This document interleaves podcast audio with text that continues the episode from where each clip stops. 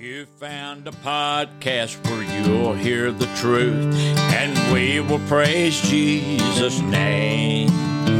We stand for the Bible and won't back down from it, although it don't bring much fame.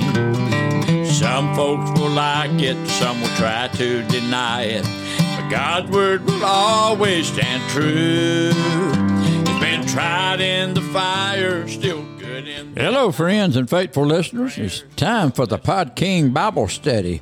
I'm your co host, Donald King, and I'm joined by the host of this study, Brother Donnie King. On this podcast, we study the Bible from its original languages so we can understand the Word of God more clearly. We look at current events and news in light of Scripture, and we also examine some of the things going on within our culture from a biblical perspective. This is Monday, August the 28th, episode number 131 Jesus turned water into wine. John 2 1 through 11. In our last study, we talked about a topic that isn't well liked nor popular in our age. We talked about the judgment. The Bible tells us we shall all stand before the judgment seat of Christ. We're told after death comes the judgment. We talked about what the judgment is, what it includes, and then we focused on being ready for the judgment. How about you, my friends? Are you ready for the judgment today? We hope this episode helps people get ready for that great day that is coming. In today's episode, we discuss the first miracle ever recorded in Christ's ministry.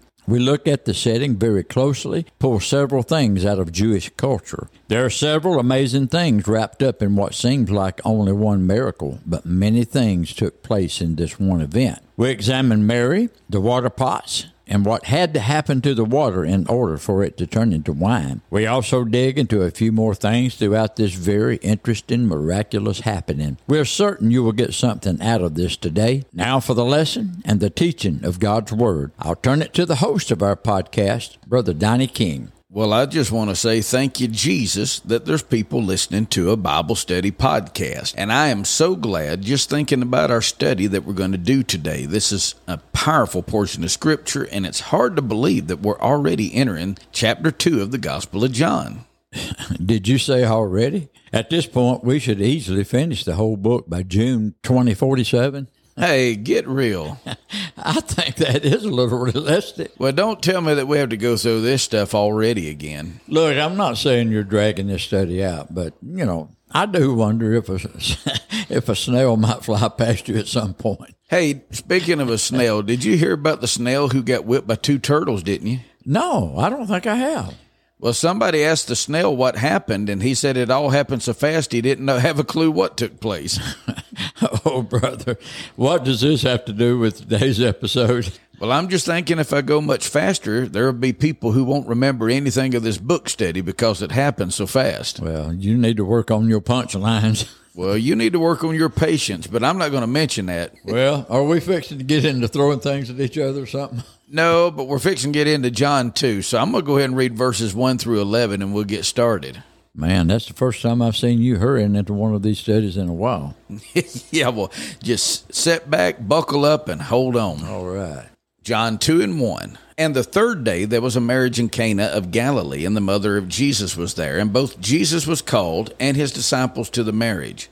And when they wanted wine, the mother of Jesus saith unto him, They have no wine. Jesus saith unto her, Woman, what have I to do with thee? Mine hour is not yet come. His mother saith unto the servants, Whatsoever he saith unto you, do it. And there were set there six water pots of stone, after the manner of the purifying of the Jews, containing two or three firkins apiece. Jesus saith unto them, Fill the water pots with water. And they filled them up to the brim. And he saith unto them, Draw out now, and bear unto the governor of the feast. And they bear it. When the ruler of the feast had tasted the water that was made wine, and knew not whence it was, but the servants which drew the water knew, the governor of the feast called the bridegroom, and saith unto him, Every man at the beginning doeth set forth good wine, and when men have well drunk, then that which is worse. But thou hast kept the good wine until now. This beginning of miracles did Jesus in Cana of Galilee, and manifested forth his glory, and his disciples believed on him.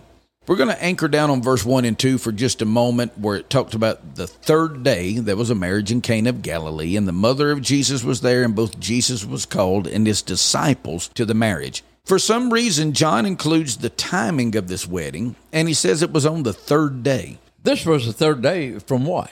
It makes you wonder why John left chapter 1 in his description of the word and goes right into a wedding. Is there any rhyme or reason that caused him to take this approach? I'm not really sure, but from the time that John the Baptist was questioned by the Sanhedrin about being the Messiah, this makes exactly one week later. Now, how do you know that? Well, look at the timeline from John 1 and 19 all the way down to John 2 and 1. All right, let's say John 1 and 19 happened on a Monday when the Sanhedrin came and they questioned John. Then verse 29 would have happened on a Tuesday. Then verse 35 would have taken place on a Wednesday, and verse 43 would have been on a Thursday. If all of this holds true, then three days later would be a Sunday. So you think this wedding happened on a Sunday? No, I have no clue what the first day was. Therefore, I don't know what day this marriage took place. I just took one day at random and then went through the days and laid them out for us. But let me show you quickly what I'm talking about here in scriptures. John 1 and 19, and this is the record of John when the Jews sent priests and Levites from Jerusalem to ask him, Who art thou? Then you drop down to 29. The next day, John seeth Jesus coming unto him and saith, Behold the Lamb of God, which taketh away the sins of the world. Verse 35 Again the next day, after John stood and two of his disciples, and looking upon Jesus as he walked, said, Behold the Lamb of God. Verse 43 says, The day following, Jesus would go forth into Galilee and findeth Philip and saith unto him, follow me. So we have four days in succession right there. And then John 2 and 1 starts off by saying, and the third day there was a marriage in Cana of Galilee. So whatever time frame we're looking at, whether it was a Monday, Tuesday, Wednesday, Thursday, Friday, it doesn't matter altogether. But whatever day it was they came to John, one week from that time there was a wedding that took place. I just took one random day and laid those days out. In chapter 1, John explained the identity of the Word, and then in chapter 2, he begins by presenting the signs, the wonders, and the miracles that point to Jesus as being the Messiah. Do you know what I find interesting? What's that? Right after John details the conversation between Jesus and Nathanael, they go to a wedding in Cana, which is Nathanael's hometown. That is true. Here, let me let me look this up. I think it's near the end of John. Yeah, in John twenty one, uh, right here, verse two.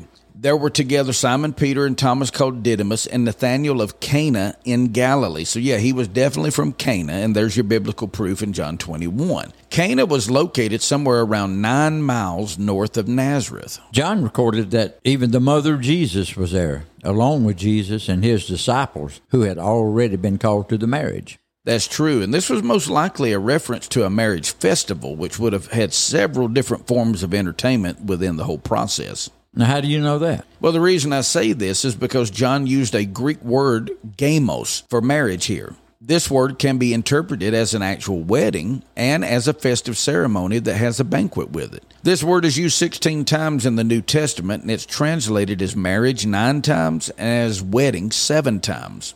Have you ever noticed that John never refers to Mary by her given name, but always calls her the mother of Jesus? You know, I have noticed that, and I think it's pretty amazing. Mary was present, and then Jesus was specifically called to the event. So I personally believe that this was probably a family member's wedding, or at least a good friend of the family who was getting married.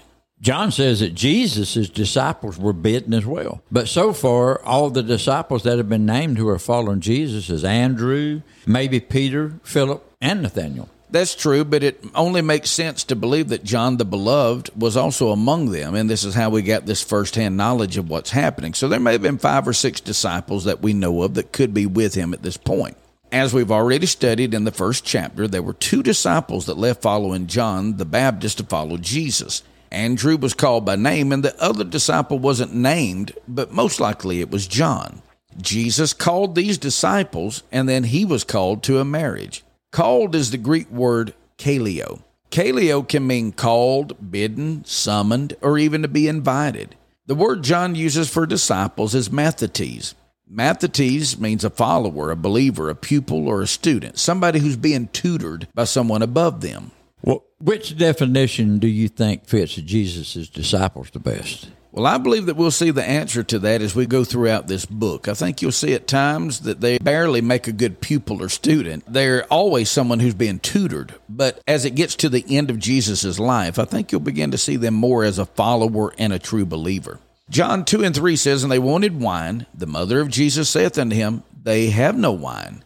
When it says they wanted wine, John used the Greek word hystero. Hystero is interpreted as to give out, to run out, to be deficient, to be in need of something, or to lack something. In other words, they were completely out of wine. That's right. Can you imagine throwing a big feast and then running out of drinks? Yeah. This is the pressure that the host of this wedding supper were facing. And Jewish marriage festivals were known to last for around a week or so. Let me read you a couple of examples that show this. Genesis 29 and 27, we find Laban telling Jacob, Fulfill her week, and we will give thee this also for the service which thou shalt serve with me yet seven other years. So he says, Fulfill her week, give her this week of celebration, and then we'll move on. Judges 14 and 15. This is when Samson was getting married. And it came to pass on the seventh day that they said unto Samson's wife, Entice thy husband that he may declare unto us the riddle, lest we burn thee and thy father's house with fire. So we see that it goes on a whole week.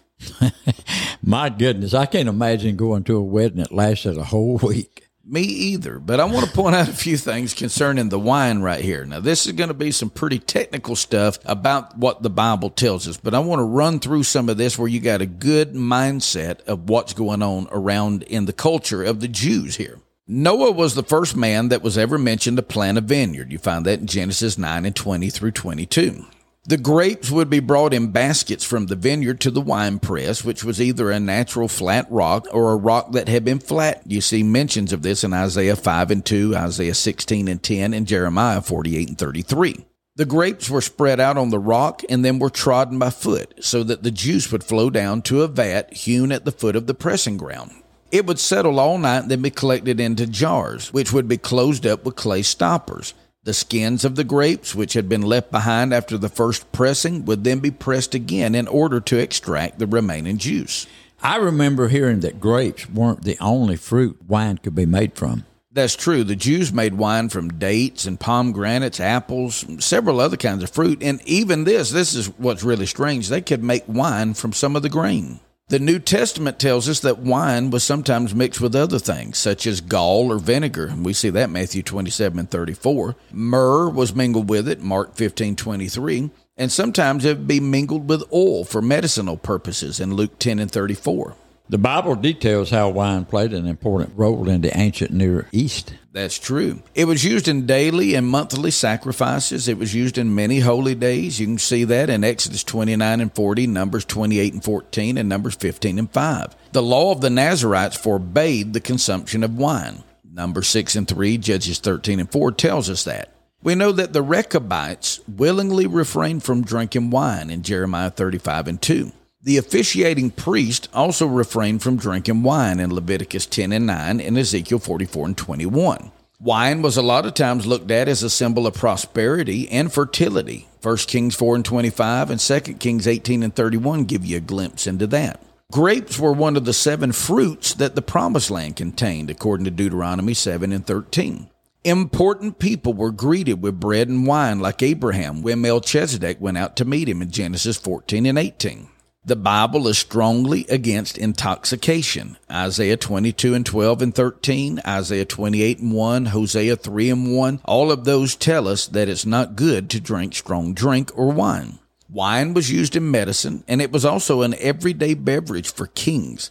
Special ministers were appointed to supply it. Genesis 40 and 2 tells of one case, and Nehemiah 2 and 1 in another place. I guess I didn't realize the Bible gave that much information about wine it does that and even more. I'm actually cutting it short from what all it does say. I just wanted to give you an idea that wine played a huge role in the culture around the Jewish community. Wow. Now that you know how important wine was, now you see how important it was that they have it at this feast. For them to run out, this was going to be very embarrassing and humiliating. In verse 4, Jesus says unto his mother, Woman, what have I to do with thee? Mine hour is not yet come.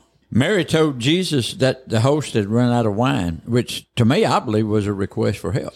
True, but I don't believe that this should be seen as if she was commanding him to do something. No. Do you think Mary was expecting Jesus to perform a miracle right there? You know, in one way, it kind of makes sense, but to me, it's a little bit of nonsense because the Bible is clear in telling us that this was the first or the beginning of miracles that Jesus did. Yeah. Well, when Jesus said his hour was not yet come, what did he mean by that?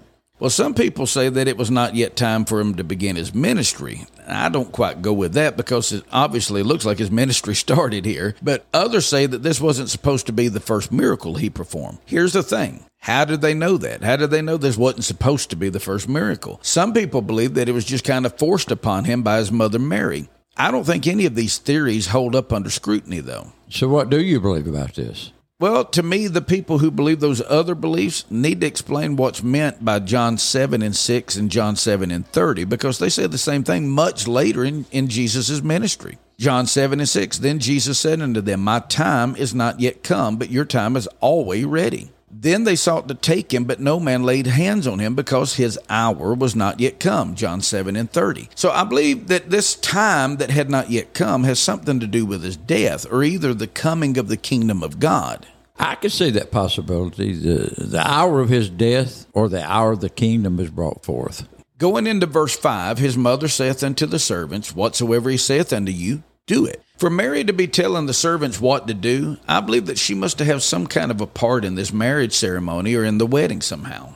You think so? Well, to me, this is even greater proof that this was the marriage of someone that they knew well, whether a family member or friend. Why do you seem so set on that idea? Well, how many people do you know that get invited to a wedding and then all of a sudden they're trying to boss everybody around? you obviously don't know some of the people I've met. Either way, in changing the subject now, I find it interesting that John has depicted Jesus as the Word, and then Mary tells the servants, whatsoever he says, do it.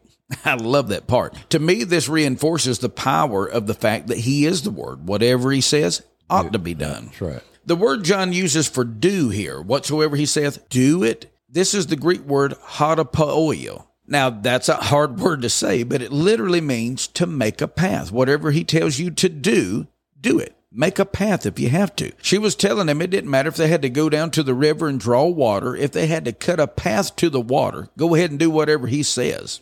Wow. Now, that really opens up an amazing picture in my mind right there. I'd like to ask you a question if you have the time for it.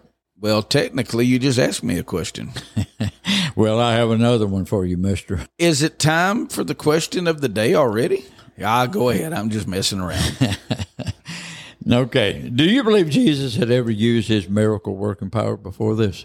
I honestly don't know how to feel concerning this altogether. I've got a very strong opinion. I know some people believe that Jesus performed all kinds of miracles before this, but this was his first recorded miracle. Is that possible?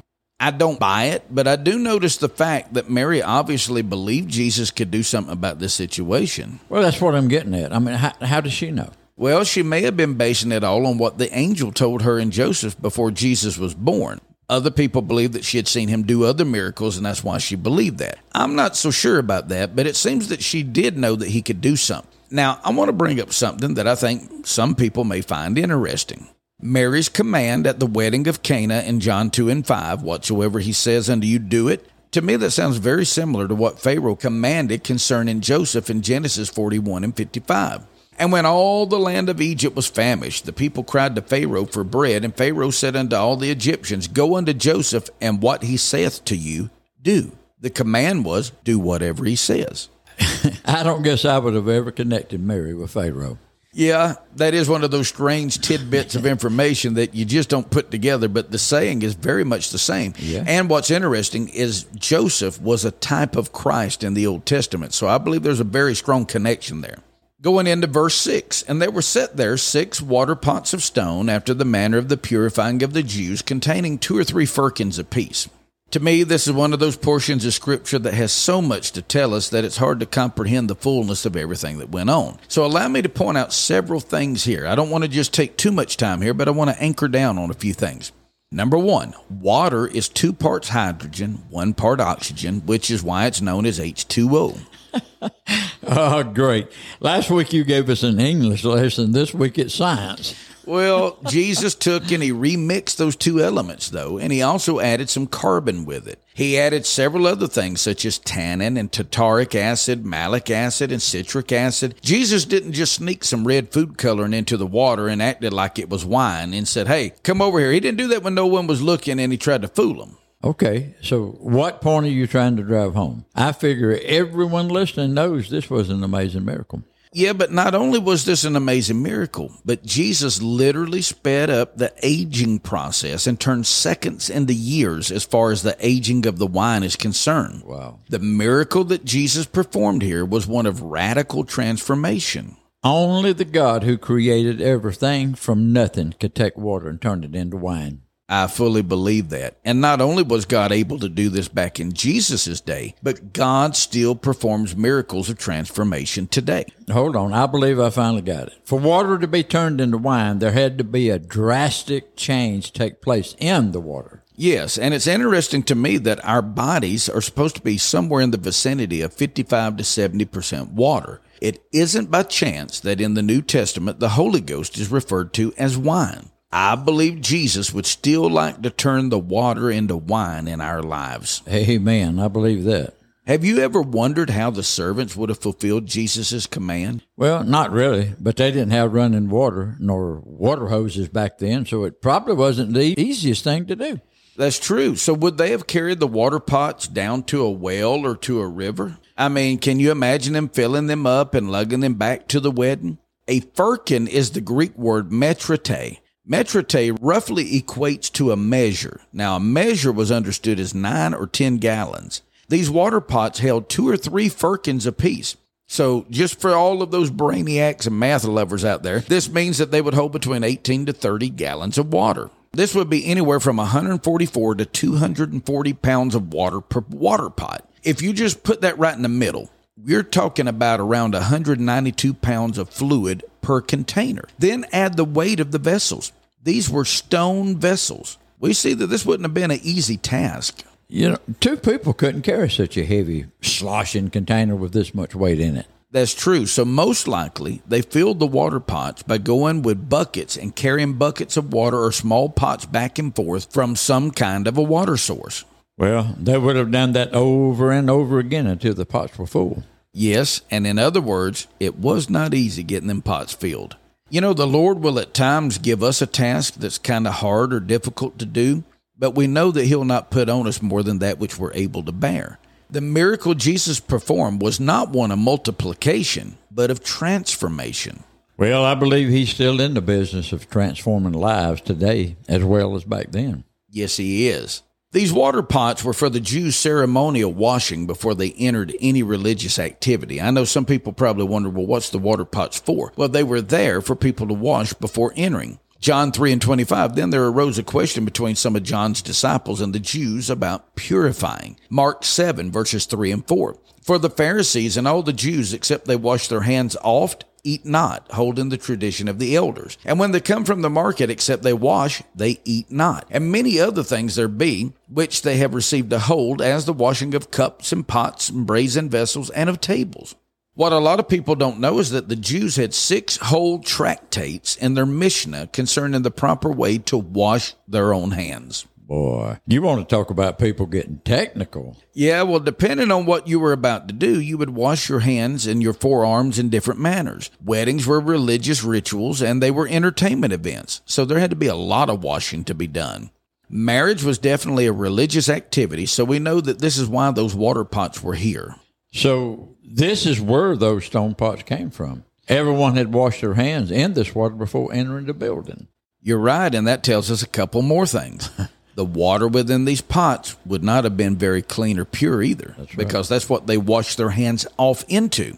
Now, because of all the sloshing and the washing of their hands, the vessels were no longer full. The vessels would have been losing water as they run it up their arm and washed it in their hands. Water would have spilled out on the ground and would have remained somewhat on their hands and forearms. Jesus had the servants fill those vessels that day. And then I guess once the vessels were completely filled, then he performed this miracle.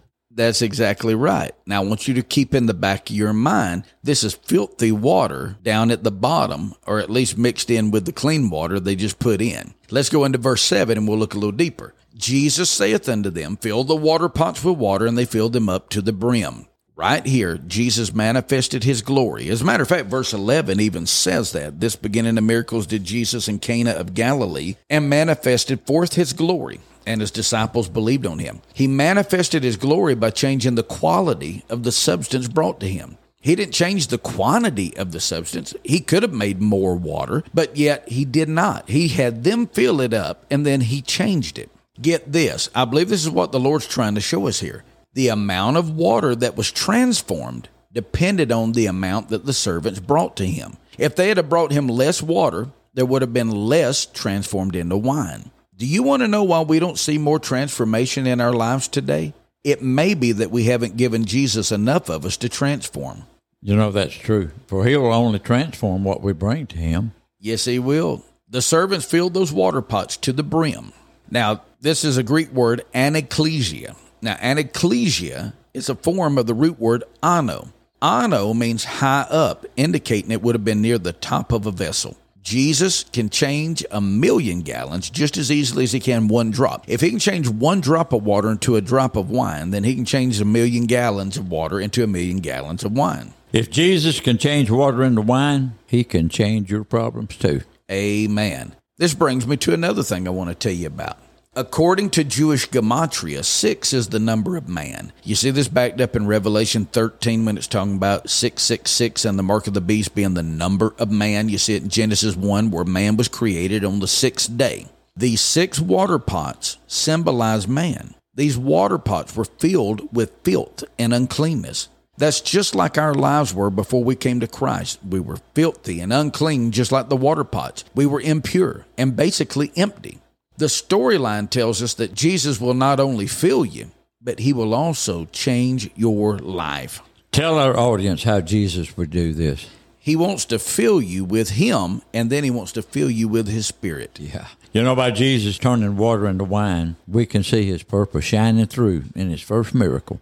Another thing we need to mention here is that these water pots were made of stone. The Jews used stone water pots because they believed that stone would not retain ritual impurity. This means that they didn't believe that uncleanness could be conveyed through stone. I tell you, I believe that could be proven by how water runs through streams or rivers, rushing over rocks and stones. It's pure to drink. The stones cleanse the water, purifying it. That's right. Now get this. Jesus is the rock of our salvation, Yeah. and he cleanses us from our impurities. He can take on him our impurities, and it can never be conveyed unto him, nor does he retain any of the uncleanness he carries of ours. Oh, thank God. Once again, we can see more of how we should see Jesus shining forth in this story. That's right. He came as the rock from the wilderness to bring us water, the waters of the Spirit. And he came to turn it into wine, which symbolizes the Holy Ghost. He cleanses us from our impurities as the rock of our salvation. Let's move into verse 8. We're needing to hurry. And he saith unto them, Draw out now, and bear unto the governor of the feast, and they bear it. Jesus tells them to draw some of the water out of the water pots, and then they carried some of it to the governor of the feast. And to me, this shows that the servants were obedient all the way through this. But it also shows me something even greater than that. These servants knew that if they brought the governor something foolish or something bad, it would look terrible on them. Well, they completely trusted Jesus, and they had to be obedient to just do what he said. Amen. When they drew the water out, they could see that it was no longer water, but wine. They knew that the contents of the water pots were water because they are the ones who filled them. Yeah. You know, when they dipped in and drew out wine, I guarantee you they were shocked and amazed. To me, it seemed like they should have been made believers instantly. I believe they probably were. The governor is the Greek architriklinos. The architriklinos means the head steward over everything. He's the man over the whole wedding. It can also be defined as the toastmaster, the one who presents the wine to everyone. So let's jump into verse 9 and 10 and look at what it says right here. When the ruler of the feast had tasted the water that was made wine, and knew not whence it was, but the servants which drew the water knew, the governor of the feast called the bridegroom, and saith unto him, Every man at the beginning doeth set forth good wine, and then when men have well drunk, then that which is worse. But thou hast kept the good wine until now.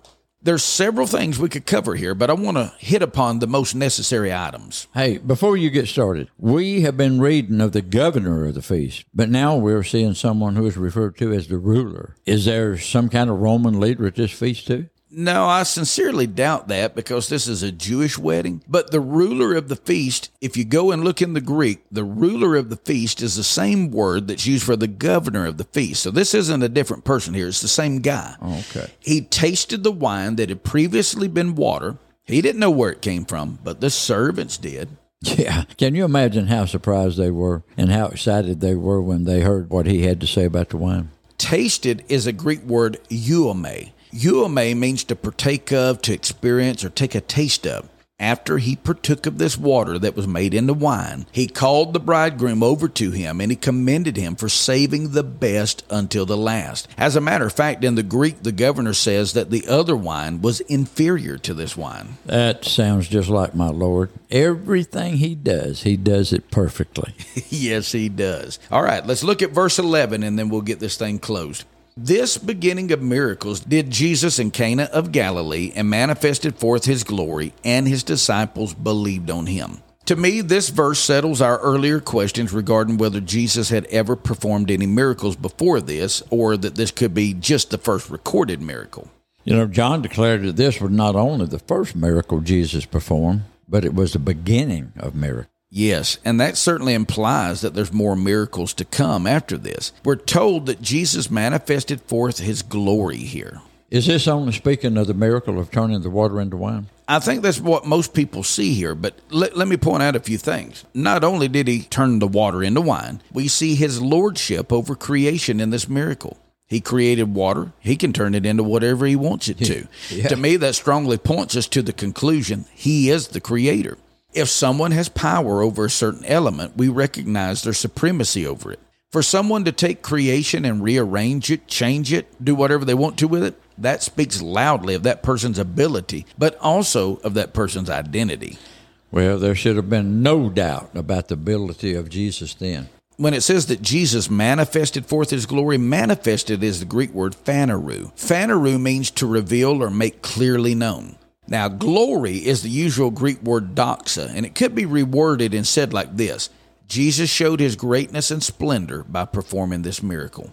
It was because his glory was manifested through the miracle the disciples believed on him. Now, we've already been told that these men believed on him before this point. They believed in him, they believed on him. Is this only a reiteration of what's already been said, or was this a reinforcement of the faith that they had already placed in him? Could it be saying that it wasn't until this sign was done that they truly believed? Well, this is the same word that John had already used for their belief in Christ, so it seems odd to me that he would make the implication that they were just now believing in him as the Messiah by using the same word. So that makes more questions rise. Had doubt already crept into their hearts? Had their faith grown weak so quickly along the way? Well, I believe that this miracle strengthened the faith they already had placed in him. Yeah, to me, this was probably a confirmation of faith to those who had already believed. Belief is the Greek word pisteuo. Now, pisteuo is best defined as the absolute transference of trust from oneself to another.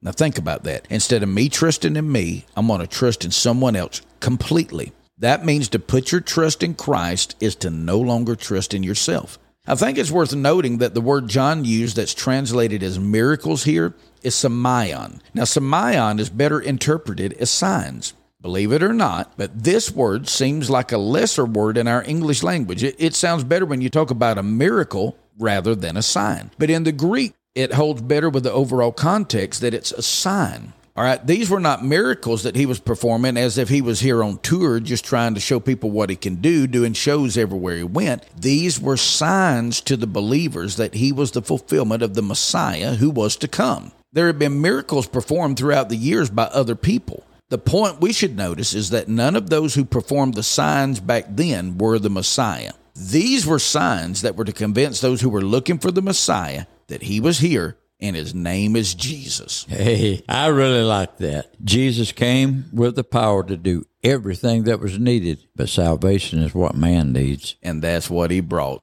Good lesson today, Brother Donnie. We've got time for a question here, and we've got a good one, I think. All right, let's hear it. Okay, here's a question. It says, I hear holiness ministers throw off on other ministries like Joel Osteen, Rod Parsley, Kenneth Copeland, Creflo Dollar, but it appears that they are doing good. Can't God use these people too?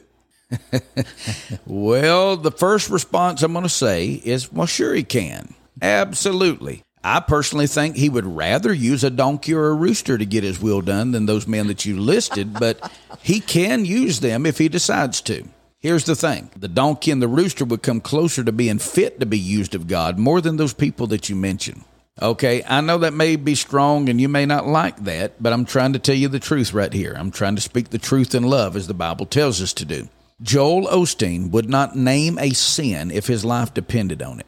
Osteen is a motivational speaker at best. Kenneth Copeland is just a flat out devil. He teaches false doctrines. He's a hateful old man. He'll cuss you out if you get in his way and then speak in tongues the next breath. All of these ministries that you mentioned would cease tomorrow if their funding was to be cut drastically. They're hypocrites, they're showboats, they're lovers of money, they're greedy, they're out for personal gain. But can God use these men? Yes, because God can do anything He wills or purposes. Does that mean that people that are saying they're getting saved at these meetings are truly getting saved? Maybe some of them. I don't know how many people have been converted under these ministries, but I will say this. If they truly get saved, they will not follow them men very long because they'll see through their hypocritical ways very quickly. Can God use them? Yes.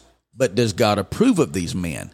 Absolutely not. For though they might do a few things that are seemingly good, they do an awful lot of bad too. Here's the thing I would like to know what good are they doing? Really, what are they doing? Every once in a while, they'll say something about Jesus. They'll make a point about the Bible that's pretty decent, but their whole goal is to strip you of your funds and get you to send them money and to drive around in nice cars and have airplanes and helicopters of their own. Personally, I don't believe in any of them. Don't be deceived by their religious drivel that they're spewing out on the airwaves. Turn these false prophets off and listen to some real men of God.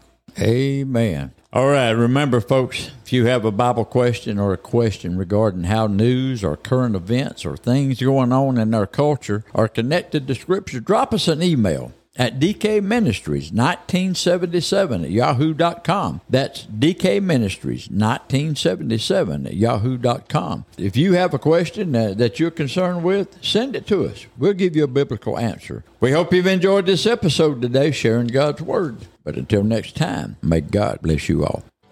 Be sure and come back next Friday, September the 1st, for special edition number 97 Things That Displease the Lord. But for me, this I know.